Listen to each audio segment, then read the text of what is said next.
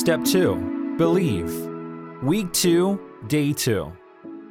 God of the Bible, perfectly good. The opening prayer for this lesson is God, help me to see that you are good. The Bible says that everything about God is good. He is the source of all that is good. He longs to share His goodness with you and to use every situation for your good. His instructions for life are for your good. Genesis 1 verse 31 says, And God saw everything that he had made, and behold, it was very good. Psalm 100 verse 5 says, For the Lord is good, his steadfast love endures forever, and his faithfulness to all generations. James 1 verse 17 says, Every good gift and every perfect gift is from above coming down from the Father of lights, with whom there is no variation or shadow due to change. Psalm 31, verse 19 says, Oh, how abundant is your goodness, which you have stored up for those who fear you, and worked for those who take refuge in you, in the sight of the children of mankind. Genesis 3, verses 4 to 6 says, But the serpent said to the woman, You will not surely die, for God knows that when you eat of the fruit, your eyes will be opened, and you will be like God, knowing good and evil. So when the woman saw that the tree was good for food, and that it was a delight to the eyes, and that the tree was to be desired to make one wise, she took of its fruit and ate. When Eve was tempted, it was God's goodness that the serpent challenged. Once Eve doubted the goodness of God's instruction and his care for her, her view of the fruit changed. Eve saw the fruit as good and God's instruction as unwise. She believed the fruit would give wisdom to determine good and evil for herself without the need for God. The adversary minimized the consequence of disobedience and convinced Eve that God was denying her something good.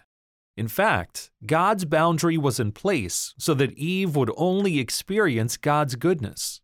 Psalm 34, verse 8 says, Oh, taste and see that the Lord is good. Blessed is the man who takes refuge in him. Take time to answer these questions now. Question 1 Describe a time when you believed that God was denying you something good, only to discover that he was trying to protect you. Question 2 Describe a time you lived by your own wisdom. You did what seemed best to you. What were the results? What did your actions reveal about what you believed about God, His goodness, and His wisdom to instruct your life? Question 3 Have you tasted God's goodness? Think of a memorable time when you experienced God's goodness. The God of the Bible is not just good, He is perfectly good. His word describes him as holy.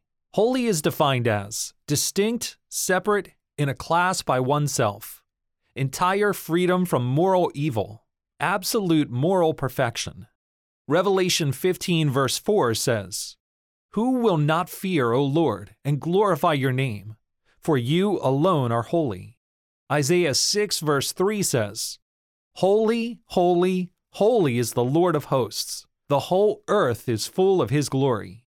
It is difficult for imperfect people in an imperfect world to imagine absolute moral perfection.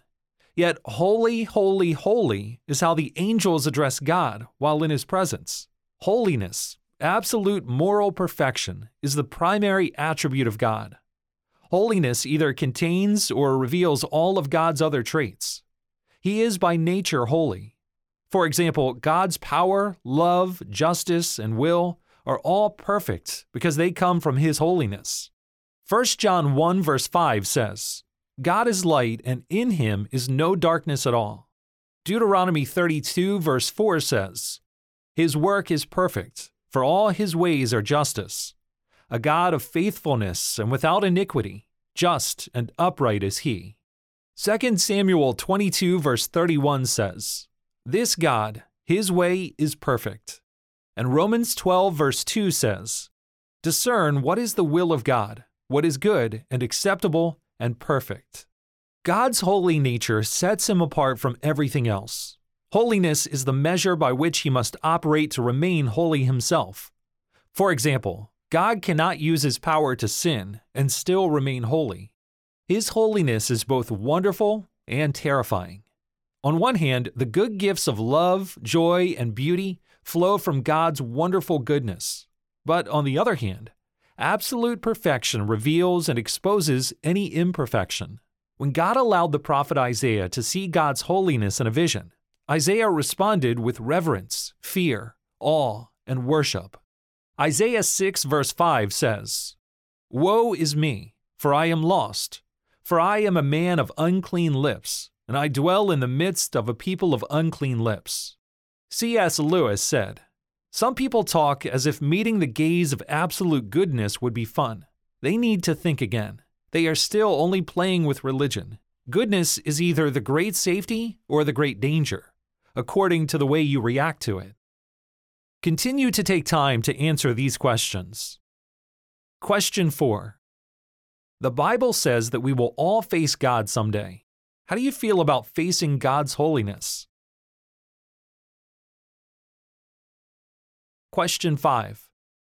Is it difficult for you to believe that all of God's nature, ways, and will are perfectly good? Why or why not? Question 6. How would your life change if you lived it by responding to God like He was absolutely good all of the time? The closing prayer for this lesson is God, help me to understand your holiness and respond appropriately. Thank you for all the good things you've given for me to experience. Now it's time to take action. Take note of the good gifts that God provided over the last 24 hours and list them below. Then, thank God for those gifts. Also, list three ways you could occasionally serve at regeneration.